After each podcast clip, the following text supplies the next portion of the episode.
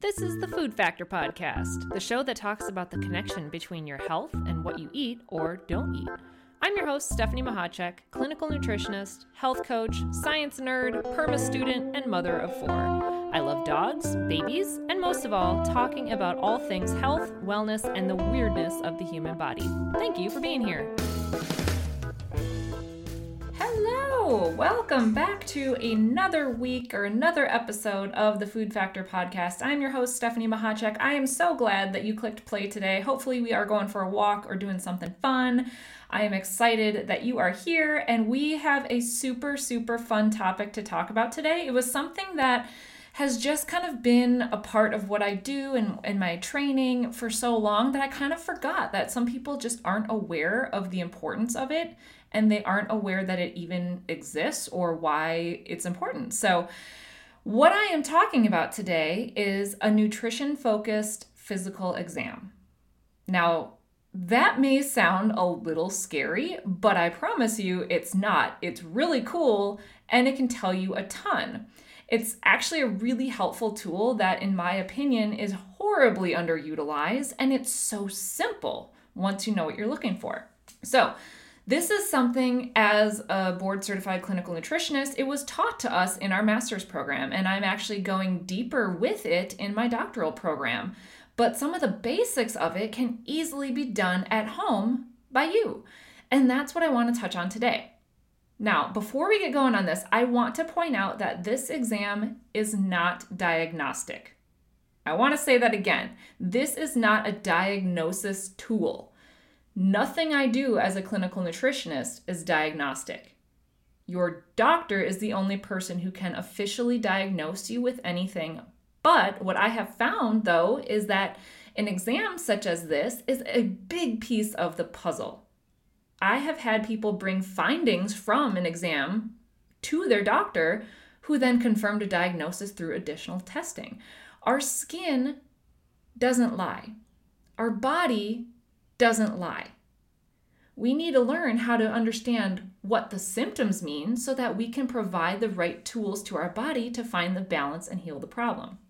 So, let's pick one area. And I want to I want to back up and say that when you do a nutrition focused physical exam, when I do one of these, you start at the top and you work your way down. So you look at everything your skin, your hair, your face, your mouth, your tongue, your teeth, your gums. No, I'm not a dentist, but you know, you can see signs of, of issues nutritionally. Everything I am looking at is coming from a nutritional lens why some of the tissues, like we talked about last week, the tissues are made by cells, and the cells need certain nutrients to function. When they don't get those certain nutrients, you can see it, it can show up in your tissues. So that is what I look for. I kind of I go down the list from starting from head all the way to your toes, and it can really really show you a lot. So let's pick one area today. We could do obviously all of them, but that would be like a 10 hour podcast, and I'm really not here for that. You have things to do. So let's focus on just one area. So I'm gonna pick your nails. You can tell a lot by the health of your nails. Nails show early signs of nutrient insufficiencies or even toxicity. On average, your nails grow about 0.1 to 0.12 millimeters per day. So that's actually kind of a quick cell growth if you think about it. And we talked uh, last week again about the cells and what they need to be healthy. One of those things, I just mentioned it, is nutrients. So you can imagine that if you aren't getting the right amount of nutrients for the cells to multiply, in this case, multiply into a fingernail, you can start to see discrepancies in the appearance and the strength of that particular nail. It happens relatively quickly.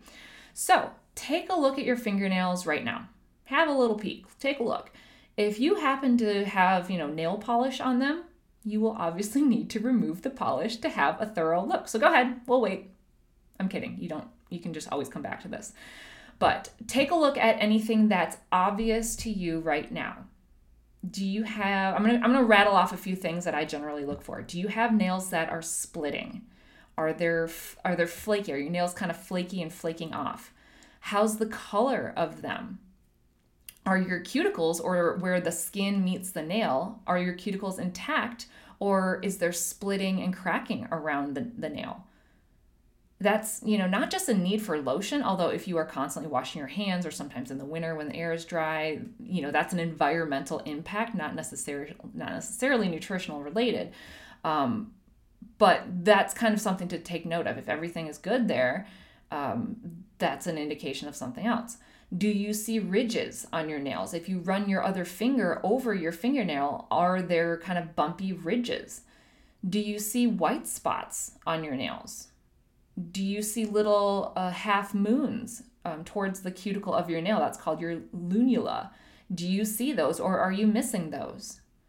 When you press on the nail itself, does the color return to normal relatively quick, quickly or does it take a few seconds? Do you have any spooning of the nail where the ends of the nail kind of curve upwards instead of going straight or, or curving slightly downward? Do yours kind of go up? Do you have a bluish color to your nails, or particularly to that lunula that I talked about, that little that little um, half moon that's towards your cuticle? Is yours a bluish tone?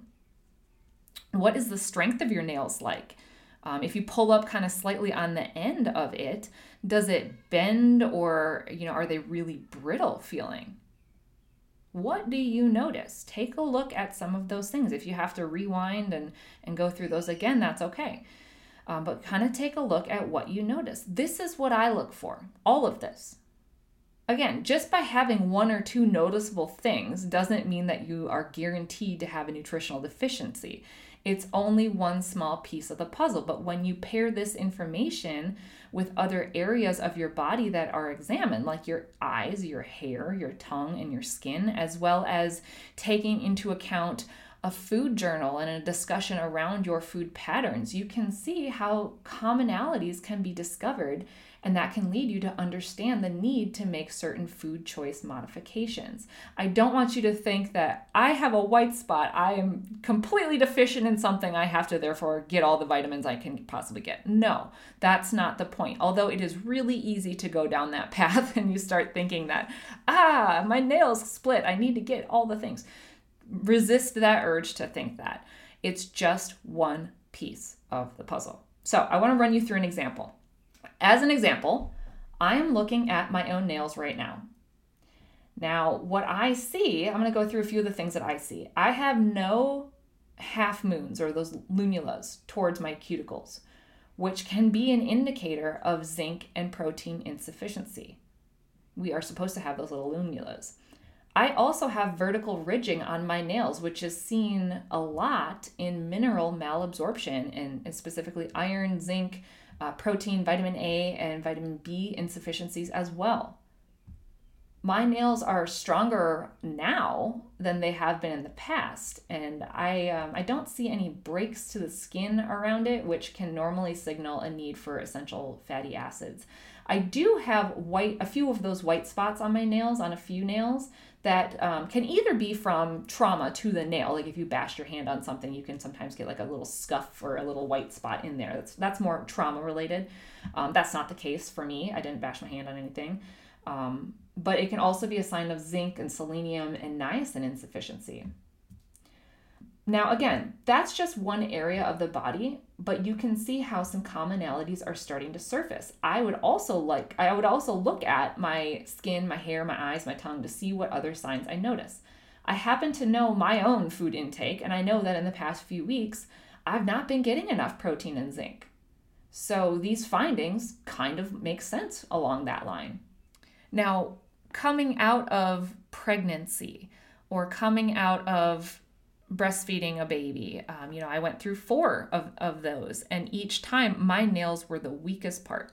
They were chipping, they were brittle, they were cracking, they were very, very, it was very, very obvious of a nutritional deficiency or insufficiency, I should say.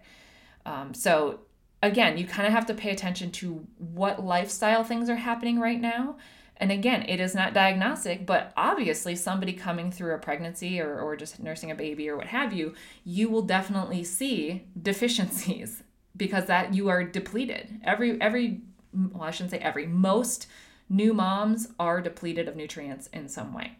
So that is something to just take note of. Does that mean you have to like pop a multivitamin every hour on the hour for the rest of your life? No. But that means that you really need to focus on good quality, nutrient dense foods in addition to possible supplementation depending on what your doctor or your healthcare providers recommend for you. So, again, my nails now, looking at my own, are stronger than they've been in the past when I came through pregnancies but there still is a little bit of work there. And like I mentioned, your nails grow relatively quickly. So the turnover of this is more examples of maybe the last few weeks, the last month or so of your nutritional status. If you had one or two days of, you know, not getting enough food or getting poor quality food, it's not like it's necessarily going to make your nails weak overnight, but as the nails grow out, you can start to see some of that, especially if it's a pattern for you. Now, for me personally, I will plan on getting more protein and zinc rich food because I'm seeing signs of that in other areas as well. So, again, nails grow relatively fast. So, in the next few weeks and beyond, as the nail grows out, new growth will come in. And with the right nutrients, the new growth can be improved and it can be healthier. And one thing I want to point out it's easy to kind of go through this exercise and just think, oh, okay, I'll just pop a zinc supplement and call it good. There are two things to think about when it comes to nutrients. One, are you physically getting enough? So the quantity. Are the quantities of the nutrients that your body needs being met daily? And again, that can change. If you happen to run a marathon one day and you sit on the couch the next, your nutrient requirements and needs are going to change. Then you also have to look at absorption. That is the second piece of the puzzle. Are you actually absorbing the nutrients that you're getting, even with the right quantities, or even if you're getting excess of certain nutrients? If you aren't able to actually absorb them, it doesn't matter. You're not getting them in the cell where the cell needs it. Nutrients need things like enzymes and cofactors and other nutrients to aid in absorption. And if you're deficient in those two, then absorption can be compromised. You can kind of start to see, hopefully, it's a little bit clearer how, if you're, say, give an example of vitamin D, vitamin D is a fat soluble vitamin, as is vitamin A, D, E, K, all fat soluble vitamins. If you are deficient in fatty acids or you don't get enough fat in your diet in the right amounts, that can lead to malabsorption of fat soluble vitamins. Another example is a kind of a famous one is calcium. Calcium and vitamin D are two things that go hand in hand. So if you are deficient in vitamin D, you could ask yourself, are you also getting enough calcium? Also, vitamin K and magnesium are helpful for absorption of all of those. They all kind of, it's like a quad, they all kind of go together. But are you getting enough of those supportive nutrients to help aid in the nutrient that you may be deficient in? So, kind of take a look at the bigger picture there. Also, the integrity of your intestines, which is where most absorption occurs, is super important. If your gut is inflamed, or if there's a bacterial overgrowth, or if you have dysbiosis that we've talked about in previous episodes, a dysbiosis meaning an imbalance in the good bacteria in your gut, that can impact absorption as well. It's basically like the foundation of your house. If the foundation of your house is cracked, you can't build a solid, strong house.